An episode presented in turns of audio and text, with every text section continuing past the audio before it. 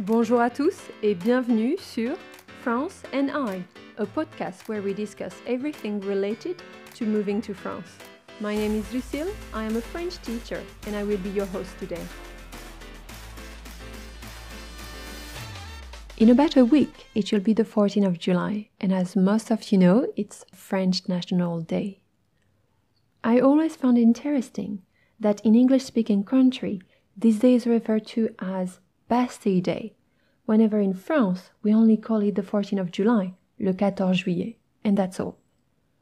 Today we're going to see why the 14th of July is National French Day and why we don't refer to it as Bastille Day. And let's see as well if it's actually a celebration of Bastille Day. So, first, let's see what the Bastille is. So, the Bastille was a jail built in the 14th century, and it was known as a jail where the king could just send anyone. And it soon became a sign, like this figure of this king having all the power and being able to do whatever he wanted. So, of course, when the Parisian took on the street on the 14th of July, Bastille was one of the buildings where they decided to go. Interestingly, the goal was not to free prisoner of the Bastille, as it was actually mostly empty at the time, but the goal was actually to get weapons that were within the Bastille. At the time, the governor of the prison was called Launay, and he first tried to negotiate, but very quickly he ordered to fire on the Parisian. Of course, a battle started. Things didn't finish too well for Launay and three of his officers, as they ended up being beheaded and their heads were hanged on a stick in the street. The next day, on the 15th of July, it was decided that the Bastille would be destroyed. So, this is what happened in the Bastille on the 14th of July 1789. Again, important, 1789. Now, fast forward to almost a hundred years later, in 1880. At this time, this is when the French Parliament really needed to agree on an official and meaningful date to be the French National Day. However, members from the Parliament were all from very different political background. Some were moderate, other extreme, some as well were still in favor of the return of the monarchy, and other people were in favor of Napoleon. As you can imagine, each member wanted to pick a date that reflected their political belief. Few historical dates were proposed, but nobody could agree.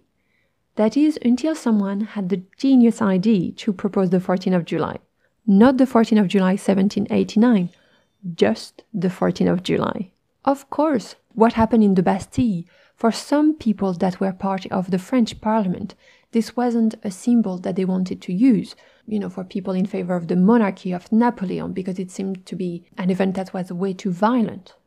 However, and that's why it's really smart, the 14th of July is a date known for many different things. It's known for the Bastille in 1789, but another very important event happened one year later on the 14th of July 1790, called Fête de la Fédération. On this day, people in favor of the revolution and people in favor of the monarchy joined together and in a big celebration, and everybody had to swear fidelity to the nation, the National Assembly, and the king. So it was a very important event of national unity, and it was a very peaceful day. What's amazing as well is that the King Louis XVI was there as well, and he swore fidelity as well on the nation, the National Assembly, and I guess on himself. After this peaceful demonstration of national unity, hopes were very high that the kings could remain and that France could transition to a constitutional monarchy. But well, we all know what happened. So it's easy to imagine why some member of the French parliament liked much more the idea of Fête de la Fédération as a symbol of national unity and as a date to pick to be the French National Day, you know, because then it could show the king and the monarchy in a good light.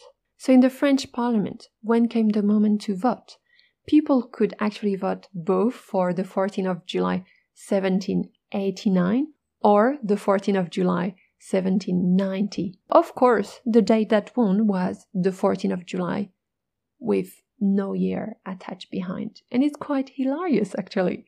And that's how everybody kind of agreed on this date. Among French people, when we think of the 14th of July, we much more think about what happened to the Bastille than Fête de la Fédération.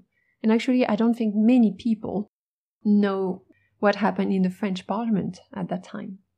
So, is Noa Day the 14th of July that we celebrate? Is it the 14th of July 1789? 1790? Well, as you can see, it's actually both. So we celebrate both on this day, the Bastille Day, Fête de la Fédération. But the way how we celebrate it, you know, with firework and military march, is closest to what happened in Fête de la Fédération, which is great because, you know, if we had to celebrate it every year with head hanging on a stick, I'm not, you know, I'm not so sure about it. So I'm all in favor of firework.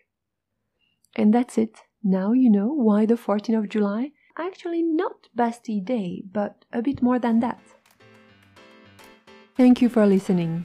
Feel free to check out more of our free resources and French class offers on our Facebook page at France and I. À bientôt!